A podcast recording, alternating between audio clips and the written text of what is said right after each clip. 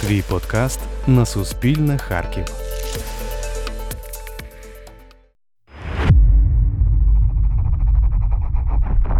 3 січня українські війська залишають Харків, і місто знову стає радянським. Втім, для регіону це не стає остаточною зміною влад у 19-му.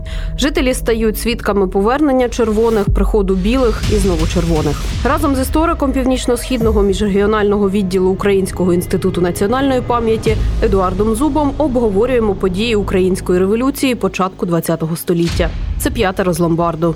Мене звати Тетяна Кривоніс. Якщо ви ще не підписалися на нас, то саме час. Ви говорили у п'ятому епізоді, що період директорії скінчився німецько-більшовицьким союзом. У чому власне це проявлялося, крім згаданого параду, і як довго тривали ці союзницькі взаємини? От формально, що робиться на межі 18-19 у Харкові. Фактично українських частин у Харкові немає. Всі вони вже на фронті. Район Казача Лопань Деркачі. Там іде жорстока бійня. Гарнізон Харківський український, максимум чоловік 200. Так штаби лишилися і все. 1 січня атаман Загородський, головнокомандуючий військ Харківщини, за домовленістю з німецькому командуванню передає німцям охорону головних об'єктів міста Харкова. Українці всі були на фронті. Там люта рубка ішла. А вже в ніч на друге самопроголошений Савдеп оголошує себе владою у місті. Пізніше радянські історики розпишуть, яка це була влада, це народне повстання. Насправді тоді всі харківські газети виходили. Жодних ознак того, що повстанці захопили всі головні об'єкти. Спробували б вони не захопити їх. Їх німці контролювали. Єдине, що з восьми дільниць державної варти три дільниці вони навіть не захопили, а зайшли. По вартові потікали, коли дізналися, що українська армія евакуюється. Щодо союзницьких обов'язків і щодо союзницьких взаємин, де ховався харківський підпільний губориком,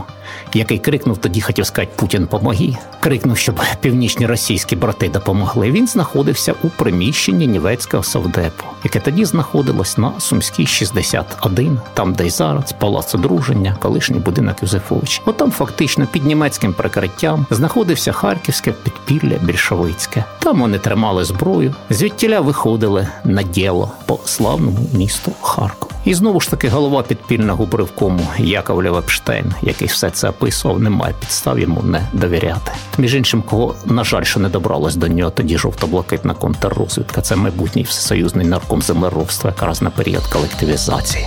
Як довго дружили з німцями більшовики? Ви знаєте, ну це те, що називається шлюб за розрахунком. Німцям були потрібні ешелони для відправки додому. Не всі німці поїхали між іншим додому. Залишився тут німецький інтернаціональний загін, яким комуністичні ідеї були навіть ближче ніж любов до Фатерлянду. Були й такі. Інтерв'ю губерніального коменданта Харківщини отамана Труби газеті Южний край за 31 грудня 1918 року. Положение на фронте сейчас более чем крепкое. Отряды спасателей российской Совдепии, китайцы, мадяры и латыши, носители демократизма нас не пугают. Все те, кто перейдет границу Украины, встретят с нашей стороны отпор. Пощады с нашей стороны не будет. Якщо ми говоримо про січень, то це вже наступ більшовицьких військ на Україну, і директорія оголошує війну більшовицькій Росії. Чи можемо ми вже говорити про громадянську війну? Наскільки коректний термін громадянська війна тут зараз в цьому періоді? Ви знаєте, треба порівнювати два джерели: тодішню, наприклад, пресу і пізніше спогади більшовиків. От тодішня преса друкує листування між нашим міністром закордонних справ Чехівським і їхнім наркомом Чечеріним. Чечерін розповідає, що ми ніякої концентрації військ не бачимо на північних кордонах. Наших військ там немає. Ми взагалі ні до чого там ніхто. Це ваші українські місні комуністи. Вони хочуть повалити буржуазну директорію. А потім читаємо спогади Антонова Овсієнка який командував тією самою совєтською українською армією, де він конкретно пише з прямотою вояк професійно, що армія входила загальним складом української совєтської до загальноросійської армії і в оперативному отношенні підчинялась штабу вооружених сил республіки. Там чисто абсолютно. Ну щоправда, крім совєтської української армії, та заходила з півночі у Харків з Білгорода. З боку Чугова зайшли ще анархісти Феді Черезняка. Оті були українцями, переважно українцями. Якщо когось цікавить їхнє етнічне походження, тут недовго пробули. Відзначилися грабунками, реквізиціями, і більшовики тихенько прибрали своїх колишніх союзників. Багато декого постріляли розстріляли. Газети січня 19, там багато розстрільних вироків щодо своїх так званих. Це російсько-українська війна. Все ж таки в чистому вигляді російсько-українська війна. От ще такий момент. Спогади, коли взяти більшовицьке, вони розповідають, нам помагали, нам помагали, нам помагали із Росії, тим помагали, і сим помагали. Перепрошую, чого ви тоді цього не говорили? Де ця допомога? Ні. Тобто в Харкові Болбочан свого часу дозволив Совдеп. Але Совдеп це було лише легальне прикриття для того самого підпільного бревкому. Реально, що вони тут творили? Знову ж таки, по спогадах, диверсії. Саботаж, диверсії на залізницю. От українські війська йдуть на фронт, люди підривають мости. Чи, скажімо, роблять якісь пошкодження на рейках. Ну, залізничники були знали, що робити. Дня за три до відходу українських військ підрив на Балашовському вокзалі. Трьох козаків пошматувало, рознесло кілька вагонів зі зброєю з боєприпасами. Це, в принципі, російська агентура на російські гроші, на російські радянські гроші, скажімо так, відготована. Ну це той час, коли вони більшовики захоплюють е, лівобережну Україну. Що Харків у цей час, яку політику провадять е, червоні у місті? Ну, давайте скажемо, що таке власне червоні початку 19-го року. Наскільки червоні, під якою маскою вони зайшли цього разу? Наприкінці листопада 18-го року в вагоні в Курську твориться так званий тимчасовий робітничо-селянський уряд України. От від його особи власне і велася формально ця війна. Знову ж таки, твориться за вказівкою ЦК РКПБ на російській території. Ну декілька українців там були на кшталт товариша Затонська. Оцей уряд заходить сюди тимчасовий і уособлює собою радянську владу. Тобто там заходив сюди Георгій П'ятаков, був на чолі тимчасового уряду. Потім на пару тижнів став Артем. Потім Християн Раковський теж буквально за пару тижнів. Тобто січень вони так от колотилися один з одним. Врешті-решт, в січні проголосили вже в УСРР Українську соціалістичну радянську республіку. Потім в березні третій всеукраїнський з'їзд рад. Це вже легітимація, легалізація тут більшовицької влади. Між іншим прийняли конституцію УСРР. Ну, взагалі, Харків виконував роль столиці недовго. Столиця ж ця переміщувалася за Червоною армією. В Харкові буквально пробули керівні органи січень, лютий, березень. В лютому більшовики захоплюють Київ, і наприкінці березня вся ця група товаришів з'їжджає у Київ. Тобто Харків перестає бути місцем, де зосереджується уряд радянської України. Яку політику провадять зараз ось у цей період у Харкові? Чим запам'яталося місто? Ну, перш за все, величезною контрибуцією, накладену на буржуазію. Причому там контрибуцію ту накладали так, що спочатку створили комісію для вилучення контрибуції, а потім комісію по розбору справ попередньої комісії, яка прокралася або ж за хабарі не так, не на того і неправильно накладала. Уже тоді пішли від початку брати заручників за невнесення контрибуції. Що ж стосується політики на селі, то почали прибувати породзагони. Та буквально від початку заходу сюди радянської влади почали прибувати породзагони на село. В основному російські з Росії. Їх багато і документів залишилось. Прекрасна назва П'ятий Тамбовський продовольственний полк. І такий був тут. Колись в 70-ті роки збірник був такий Харківщина во время гражданської воєнної інтервенції. Прекрасний документ, що Ілліч пише срочно прислати спеціалістів по продовольству в Харків. І зверху анонс уже тодішніх істориків. От допомагає Ілліч, турбується. Ні, спеціалісти по продовольству це не спеціалісти з постачання, це спеціалісти з вилучення продовольства. Коли розумієте, ніхто сюди з Росії продовольства не постачав. Мануфактура було таке, листівки, всяке гідхлам багато. А той бік ішли маршрутні поїзди з продовольством. Багато дуже по пресі подивитися. Той бік в Росію ви маєте на увазі, так, так. а армію, яка тут воювала лівобережну Україну, захоплювала більшовицьку, її хто годував? З колес тоді все годувалося. Знову ж таки, більшовицька армія, чому швидко розвивався наступ? Не використала це повстання, антигетьманське повстання. Дуже велика кількість загонів, які підтримували антигетьманське повстання на боці директорії почали переходити на бік червоних. Ну це було недовго до весни 19-го. А був е, у Харкові якийсь рух е, спротиву більшовикам? Було якесь виражене підпілля, хто би пропагував білих, там умовно кажучи, чи на стороні повстанської армії? Ну, про біле підпілля е, останнім часом досить багато написано. Був такий звіт білого підполковника Двигубського, який в Харкові тут підпільно працював в першій половині 19-го року. Він пише і про диверсії, і про агітацію. Ну, березневий виступ, караульний полк на москалівців збунтувався. Довелось з панцирних автомобілів білів зверху обстрілювати. Це березень. 18-19 березня грандіозний бунт біля призивного пункту на Різдвяній вулиці. Знову ж таки, міліція, панцерні автомобілі. Тоді було оголошено призив унтерофіцерів, колишніх унтерофіцерів на дійсну службу. І по всій Харківській губернії вже в березні почалося таке. Ну в Харкові утихомирили більш чи менш. Ну кількох чоловік розстріляли. А от в Сумах дійшло до того, що вже повстанці мобілізовані, ті ж самі захопили вже і місто, ледве викурили їх звідтяля червоні. Це березень 1919 року. І до політики знову ж червоний терор. Ми вже можемо про це говорити зараз. Чи все таки масштабується ця вся політика дещо пізніше? Про червоний терор ми можемо говорити напевно від початку 19-го року. Ви говорили теж у попередньому епізоді, що 19-й Дивіться, став так. кривавішим. З червоними тут з'являється ЧК. Спочатку в Харкові була лише республіканська. Поки тут були республіканські органи влади, тут була так звана ВУЧК, Всеукраїнська чрезвичайна комісія. Точніше, тоді був інший порядок слів. Перші два місяці називали ЧВУК, чрезвичайна всеукраїнська комісія. Потім придивились ні, немилозвучно, поміняли на ВУЧК. От спочатку була ВУЧК на Сумській 82. За радянських часів славили її досягнення в боротьбі з бандитизмом. Досягнень тих не було насправді. Лютий бандитизм, лютий кримінал. А от колишніх своїх союзників лівих есерів попритисли вже в лютому місяці, провели масові арешти. А далі знову ж таки селянські повстання, травень Григор'єв. Ну і коли вже білі почали потихеньку підходити, почався вже Гупінська чека почала проводити терор. Брали заручників. Під час втечі в червні постріляли заручників. Тобто ЧК працювало. Я б не сказав, що ефективно, але криваво. Ефективно ні, вони все ж таки не змогли придушити те ж саме біле підпілля. Ну тут дуже активно діяло. Як червоні втрачають владу у Харкові на теренах от лівобережної України, якщо можна так говорити? По-перше, це селянський спротив політиці реквізиції. Ну, якщо подивитися на біографію харківського панцерного дивізіону, який тут стояв, вони не встигали. То їх під Катеринослав кидають, то на Белгород кидають, придушувати. Ну і знову ж піднімається, йде на Харків добровольча армія генерала Денікіна. Коли вони сюди підійшли, ну спеціалісти з мілітарної історії кажуть, що сил у денікінців було напевне можливо втричі менше, ніж у червоних, які тоді захищали Харків. Червоні воювати не надто хотіли рядові солдати в усякому разі. А з кого була армія червоних? З кого складалася? Кого там тільки не було.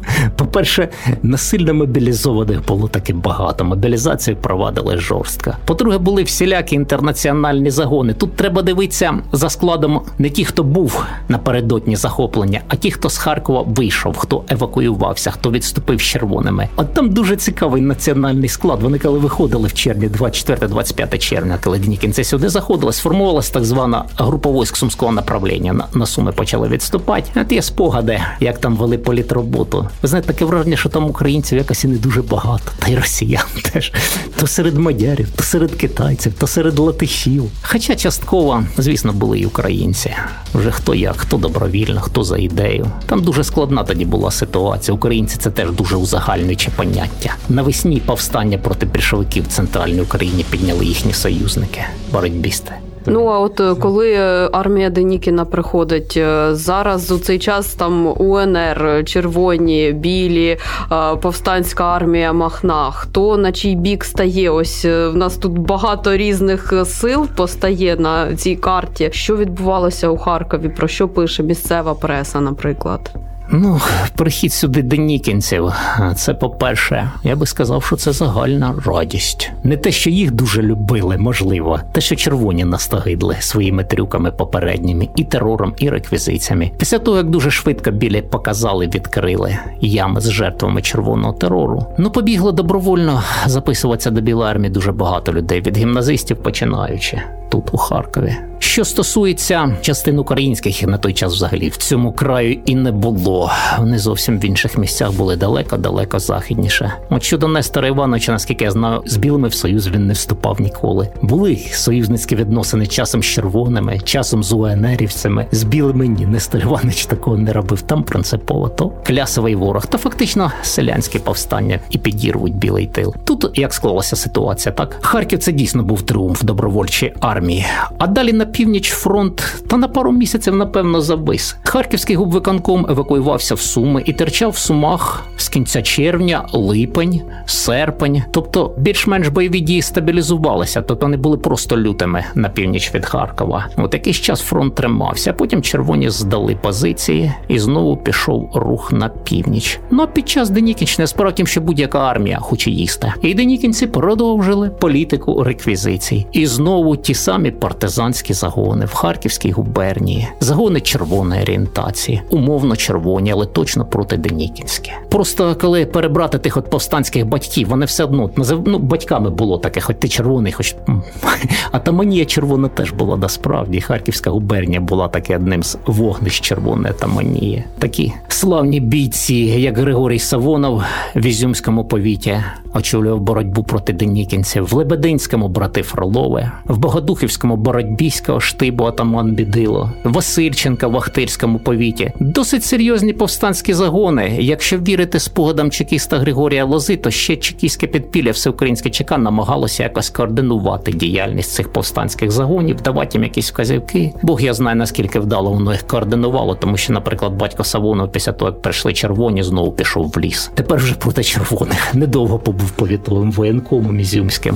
І от е, повернуся знову до питання громадянської війни. Чому е, тоді ми говоримо про те, що це е, російсько-українська війна? Захоплення Харкова, битва за Харків між червоними і білими це власне російська громадянська війна на території України. І свідчення того, яка у нас, вибачте, була суб'єктність, коли на нашій території сусідня держава. Це російська громадянська війна, але не українська. Навелась на території України. Це дійсно громадянська війна, в якій українці брали найактивнішу участь, причому з обох боків. І є просто дуже цікаві спогади. Читаєш російською мовою поручик, який тут третій Корніловський полк формував у Харкові. В нього білий полковник сидить наспівує бабуся рідненька, ти всім помагаєш. Тобто приблизно такі, чи третій Корніловський полк, який на привалі співає повій вітряна в країну. А це той третій Корніловський, це харківський селян, які між іншим червоних аж до Орла догнали. А що таке антигетьманське повстання 18-го року? Це війна вже між однією українською і другою українською державними структурами. до якого висновку нам потрібно дійти? Ну, Що це було Я тут би- я би- взагалі я за особисто- хаос? Та хаос він не був, це найпростіше. Немає юридично чіткого визначення, щоб охопити всі ті події. Я його не бачу. Перша російсько-українська війна, друга російсько-українська війна, російська громадянська війна на території України, антигетьманське повстання по факту епізод української вже громадянської війни. Я б назвав це періодом лютого братовбивства і кровопролиття. Тим більше братовбивство в буквальному сенсі слова. Я не знаю, це не в радянській школі учились оповідання Яновська подвійне коло, якщо ще пам'ятаєте, не знаю, проходять зараз. чи ні. Яновський епізод трохи не видуманий, коли там, правда, південніше в Таврії в степу зустрічаються підряд кілька загонів: анархійський, український, білий, червоний, і в кожному з загонів по рідному брату. Вірю, знаю, кілька таких сімей досліджував, де рідні брати воювали по різні боки. Газета Нова Росія за 25 червня 1919 року оцінює півроку, проведені харківцями під більшовиками. Тільки зайшли денікінці. Режим застенка – вот, кажется, наиболее точное обозначение того положения, в котором находился город и вся область в течение полугода. Сад пыток, иначе невозможно назвать все эти чрезвычайки и концентрационные лагеря, в которых царствовали новейшие малюты Скуратовы и маркизы де Сады. Білі втрачають владу в грудні, 12 грудня 1919 року. Сюди заходить латиська бригада. А чому їм не вдається втриматися? Ну досить довгий період. е, Ну вони умовно кажучи, панували тут. Тут два моменти. По-перше, червоні підкинули в районі Орел Кроми. Страшна дика рубка восени 19-го року. І білі покатилися назад. А по-друге, селянські повстання в тилу. Селянські повстання в тилу. Ті, які перед тим прогнали червоних, тепер прогнали і білих. Тому вони покатилися назад. Знову ж таки, підтримка їхня потихеньку падала тут. По-перше, був і білий терор, не такий масштабний, як червоний у Харкові, але він був. Теж був лютий. І зрозуміти їх теж можна було після того, як вони побачили, що тут в Харкові вирили з могил. Ну, вибачте, потрапить чекісту до білих рук. Ну, приблизно те, що офіцеру до чекістів. Різниця невелика була. Ви знаєте, ну на білих цікаво глянути очима червоних. І є спогади одного товариша, який захворів на тиф в останні дні радянської влади тут. А одужав вийшов, коли прийшли білі. Він з обуренням пише комуніст такий козло. Всі дами поодівали шляпки, сволочі, ходили в красних платочках. Розумієте, навіть зовні місто помінялось. Знову з'явились офіцери, знову з'явились багаті вітрини, знову з'явились товари, знову відпочинок, знову кабаре. Місто ожило. Ну не все, а багаті райони деякі. Та й коли почитати добровольців, в них теж є своя правда у військових.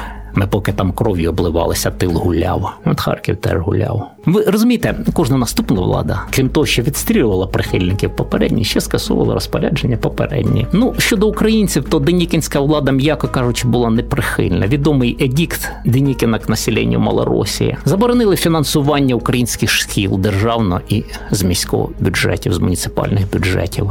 Попереводили на російську мову ті школи, які за попередньої влади стали українською. Були арешти серед українського підпілля, в тому числі у Харкові. Це ось за цей недовгий За, період. недов... за недовгий період, за половину 19 року, ну треба додати, що Денікінська контррозвідка, напевно, все таки працювала краще, ніж ЧК. І там був необґрунтований терор за стуком, за доносом, що було при всіх владах у Харкові. Але Денікінська контррозвідка накрила три підпільних ривкоми. Так що це серйозне досягнення. З Ігорівського бору діставали з ям, коли червоні прийшли членів тих ривкомів. Між іншим, підпілля антиденікінське теж було дуже строкате. В радянські часи про це не писали, коли подивиться список постріляних денікінцями. От є з партійною приналежністю. Густо там не одні більшовики, українські соціал-демократи, будь ласка, бундівці, анархісти, ліві есери. Тобто тут таке оце підпільне поле ну, було досить яскравим барвистим за Денікінщини. Яку Харків відіграв роль у поверненні червоних? Чи став він плацдармом для витіснення денікінців е, білих? Та ну можна сказати і так. В принципі, перелом стався раніше. Перелом стався там під Орлом Кроми. Звідтіля вже ми покатилися. А Харків це був серйозний пункт, перше велике місто на Україні. І от сюди вже більшовики прийшли ще в новому вигляді. Всеукраїнський ривком, так званий, прийшов наприкінці 19-го року. Створений всеукраїнський ривком. Уже власне радянська влада, яка прийшла радянською владою, не була. Рад не було. Їх ніхто не обирав. Керували призначенці. Ривком всеукраїнський, ривком губенський, ривкоми повітові. Така от була влада аж до травня місяця, поки не 20-го року, вже поки не напроводили з'їздів. Кілька місяців потрібні були для того, щоб зачистити політичне поле потихеньку, збавитися від союзників по боротьбі з денікінцями. І лише в травні 20-го радянська влада стала радянською по факту. До того вона була ревкомівською. Це були призначенці. Що відбувається ось у цей період, коли більшовики витісняють білих? А відбуваються тут цікаві речі. Коли ми візьмемо орган Харківського губкому боротьбістів, пролетарська правда, буквально початок 20-го року, у них цікаве визначення. І от втретє, спроба встановити комуністичну владу на Україні. Скажемо по-чесному, перші дві провалилися, тому що російські комуністи вкрай по-партацькому діяли в українському селі. Боротьбисти тут праві. Але перед тим, в 19-му році, перед тим як сюди зайти, Троцький дуже цікаво напучував бійців. Ми йдемо не завоювати, ми йдемо освобождати Україну. Тобто, наприкінці 19-го ряд серйозних зібрань у Москві з'їздів пообіцяли, що тепер творити комунізм тут буде довірено місцевим комуністичним силам. І такі місцеві сили тут були. Але дуже швидко побачили, що. Все це лише обіцянки. Тут фактично цілими поїздами приїздило російське чиновництво. Просто відома історія. До Харкова До мається на Харкова, так, міліція, губчика, воєнкоми, всі обсіли за їжі. Ну, скажімо, Харківський губернський воєнкомат в січні 20-го року повністю прибув з Рязані. 240 чоловік, повний комплект. Вигнали всіх місцевих. Так само поміняли повітових воєнкомів. Повітові воєнкоми в Харківській губернії були фактично ті, хто боровся восени з денікінцями. Було дуже велике обурення. В Лебедині батько Фролов взагалі призначеного москаля воєнкома вигнав, захопив владу під червоним прапором. Тобто бувало й таке. Григорій Савонов взагалі плюнув, пішов в ліс. Ну, от Валківський Абрам Бондаренко теж поперли з посади, замінили на рязанця. Ну, Бондаренко пробачив, потім взяв активну участь в придушенні того самого кав'язького повстання. Хто як? Це вже квітень травень 20-го року. Тобто, по-різному, фактично тут ішла заміна влади на росіян. Харківський губоєнкомат виліз назовні. Там росіяни прогнали євреїв. Причому які вже тримали особливо господарську частину губвоєнкомату. Причому прогналися такими з антисемітськими заявами, були розборки на партійному рівні. То, хоча б ця історія засвітилась і стала відомою. Цікава історія з міліціонерами, яких з Росії прибуло щось до тисячі чоловік на початку 20-го року. І харківський губривком уклінно просив саме в Харкові залишити чотири сотні саме росіян. Своїм не довіряли. У місті декілька разів змінилася влада. Знайти такого політично святого чоловіка призовного віку було фактично неможливо. Їх було одиниць. Багато людей встигли послужити і тим, і сим. А хотілося надійно. Фактично, реальну владу тут захопили приїжджі, приїжджі з Росії. Грудень і більшовики захоплюють втретє, захоплюють Харків стає столицею. Стає, стає. Тут залишається цей всеукраїнський ревком, про який я вже згадував, який раднаркомом стане значно пізніше. От звідсіля цей всеукраїнський ревком і керує. Але дали одне місце боротьбісту. П'ять чоловік всеукраїнський ревком з товаришем Петровським на чолі. Дали одне місце боротьбісту за заслуги боротьбістів в боротьбі проти Денікінщини. Ну фактично, керівництво партії купили високими посадами. Можливо, я трошечки цинічно кажу. З різними союзниками більшовики тоді вчинили по-різному. І до виборів в ради фактично нікого при реальній владі, при реальних можливостях союзників не залишилося. Есерів цілими конференціями арештовували. Був такий випадок через провокацію. Лівих есерів я маю на увазі, боротьбістів. Ну то у КПБ боротьбістів фактично купили посадами. Хоча тут була досить потужна організація в Харкові. Певні повіти, Богодухівський повіт, наприклад, весь був за боротьбістів на початку 20-го року. Дуже потужна організація боротьбійська була. У нас на початку вулиці Садової Куліковської, нині Дарвіна був губком. Залишився цей будинок прекрасний. От за обласною податковою наступний, коли йдеш по Дарвіна. Там дуже активна діяльність була на початку 20-го року, поки вони в березні не розпустили партію, не злилися з більшовиками. Як була сприйнята ось ця новина Харків столиця у нас? Що писала місцева преса? Чи було кому писати про те, що це Знову ж таки, негатив? Чи тільки вже залишилися більшовики, які тільки славили? Єдине, що вдалося знайти про Харків столицю, це знайшлося в білій пресі другої половини 19-го року, коли вони описували першу радянську половину. Приблизно так. Тогда не все говорили и, пожалуйста, в республиканском масштабе. Даже где-нибудь в конторе заваривали чай, давайте сделаем в республиканському масштабі. Ніхто всерйоз, очевидно, не сприймав. Коли перший раз столиця з'їжджала з Харкова в березні 19-го, Християн Раковський дав величезне інтерв'ю із вістям Харківського совдепа, де доводив, чому Харків не повинен бути і не може бути столицею. Інтерв'ю голови Раднаркому УСРР Раковського від 26 лютого 1919 року. Газета «Известия Временного рабоче-крестьянского правительства Украины и Харьковского совета рабочих депутатов». Прежде всего нас интересовал вопрос о переезде правительства в Киев. Как известно, несколько времени тому назад в правительстве не было по этому вопросу единодушного мнения. Некоторые члены правительства держались того мнения, что город Харьков, как крупнейший промышленный центр на юге, должен стать столицей Украинской социалистической Советской Республики. Правительство переедет в Киев, заявил товарищ Раковский. Это вопрос дней. Только потому, что идут спешные подготовительные работы к созыву партийного и всеукраинского съезда Советов, приходится этот вопрос оставить открытым. Из Харькова мотивировал переезд товарищ Раковский. Нельзя управлять страной.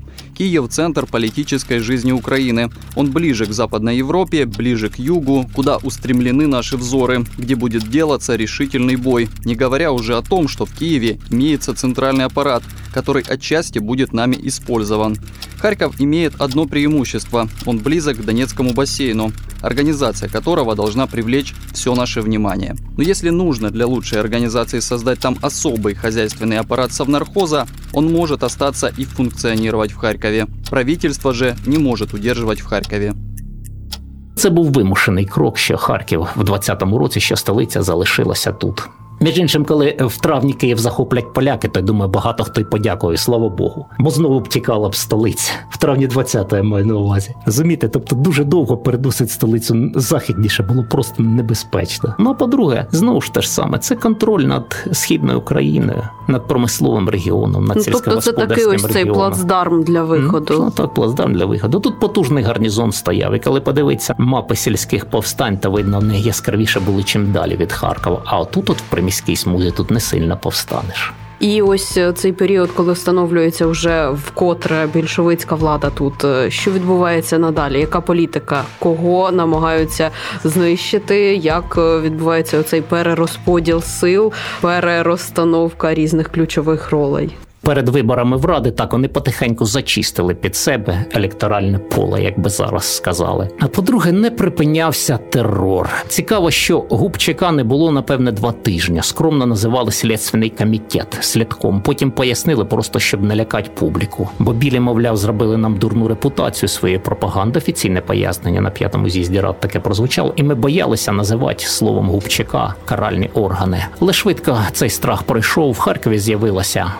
Цубчреском, так званий центральне управління чрезвичайних комісій. Це республіканська структура. Губернська ЧК з'явилася і особливий відділ управління особливих відділів на губернаторській. І пішла стрілянина значно більше ніж в 19-му році. Просто про неї знають менше, тому що нікому було розказати. Про те, що було в 19-му, прийшли біля, розкопали і розказали. А 20-й був ще гірший за чисельністю. Ну вважається приблизно оцінюється, що тільки на в управлінні особливих відділів на губернаторській приблизно тисячу чоловік було розстріляно за 20-й 里卡。Плюс Цубчреском, РТЧК залізнична, губенське управління. Коротше, щоб виявляли простіше, Мироносицький провулок, шматок нинішньої вулиці Жон Мироносець від Чернишевської до Пушкінської. Повністю весь цей шматок було віддано різним чекійським структурам. До будиночка там були просто, тобто забиті чекістами. Нинішній художній музей Мироносицький провулок 3, тодішня адреса. От там була Губчака. Поруч в будинку Салтикова тюрпод на розі Чернишевської і Мироносицького провулку тюремний потоділ. Будинок Бікетовський, де зараз будинок вчених. Це Цупческом, республіканське управління. Будинок Кутовий, будинок Ліхоніна, де ріг Пушкінське. Там була чекійська оружейка. В нинішньому будинку культури поліції Дзержинський зупинявся. Це теж був чекійський будинок. Тобто весь цей шмат дуже щільно усіяли, просто море було різного штибу чекістів. Ну це свідчить про те, що от е, однією з основних задач це була ось знищення, умовно кажучи, противників. Так, так. Тут нагнали величезну кількість каральних оцих структур. З усіма каральними органами приїхав ще дуже цікавий. Називається особа група по боротьбі з анархобандитізмом. Приїхала з Москви і почала тут свою роботу наприкінці січня 1920 року. Там багато чого про неї можна розповідати, хоч окрему передачу робив. Був такий доболомий головорез Федя Мартинов, який очолював цю групу московський чекіст. Але що цікавий нюанс: місяць в радянському Харкові особлива група по боротьбі з анархобандитізмом жила нелегально, підпільно. Про її присутність навіть ніхто не знав, крім Манцева голови Цубчрескова, тому що жодної довіри до місцевих кадрів не було. Тобто, поки вони вираховували бандитів, анархістів, вони місяць никались в радянському підкреслю Харкові по конспіративних квартирах. Оце весь рівень довіри до місцевих органів влади, коли мова йшла про серйозні речі. Пролетарська правда орган харківського губкому УКП боротьбистів за 6 січня 1920 року. Сьогодні мені довелося в потязі почути цікаві відомості від товаришів, котрі повернулись із Росії, комуністів, більшовиків. Товариші повідомляють, що їм дуже важко було вирватися із Росії, щоб тут вдома творити революцію. На кожному кроці ставилися перешкоди і гальмування. Це якраз тоді, коли надзвичайно широко ведеться відкомандіровування і навіть призначення на Україну комуністів, більшовиків, цілком росіян, які і родилися в Росії і ніколи не жили на Україні. А в Самарі робиться ще гірше цього. Там навіть не дають зібратися українським комуністам, більшовикам, щоб організовано домагатись відпуску їх на Україну. Така політика радянської влади в Росії страшенно обурює товаришів комуністів, більшовиків, українців. Вони приходять до висновку: після того як буде ліквідований Денікін, українському червоному війську необхідно буде вижити з України всіх російських комуністів, більшовиків, які або самі приїхали працювати на Україну, або були призначені із Москви. Ось до чого може довести невдала політика російських більшовиків. І мимоволі хочеться запитати товаришів із Москви. Невже вони досі кидають слова за тим, щоб їх не виконувати? Невже вони й досі страдають порожнім словоізверженням? Багато чого в 20-му році це селянські повстання, це боротьба більшовиків на два фронти. Польська кампанія і боротьба з Врангелем. Харків фактично тил фронтів був що південно, що південно-західно. Звідсіля йшло керування. Керували боями як на заході, так і на півдні від Харкова. Це страшний період, коли просто сплеск терору, коли поляки сюди прийшли з української армії, коли рушили на схід поляки. Тут просто був величезний переляк з прибуття Фелікса Едмундовича Дзержинського. Він вже почав в ручному режимі керувати Харковом і губернією. Фактично, це теж між іншим про рівень довіри до місцевих кадрів. Чим закінчується українська революція на Харківщині? Більше історії вже наступного тижня. Слідкуйте за оновленнями подкасту П'ятеро з ломбарду на платформах SoundCloud, Anchor, у Google та Apple подкастах.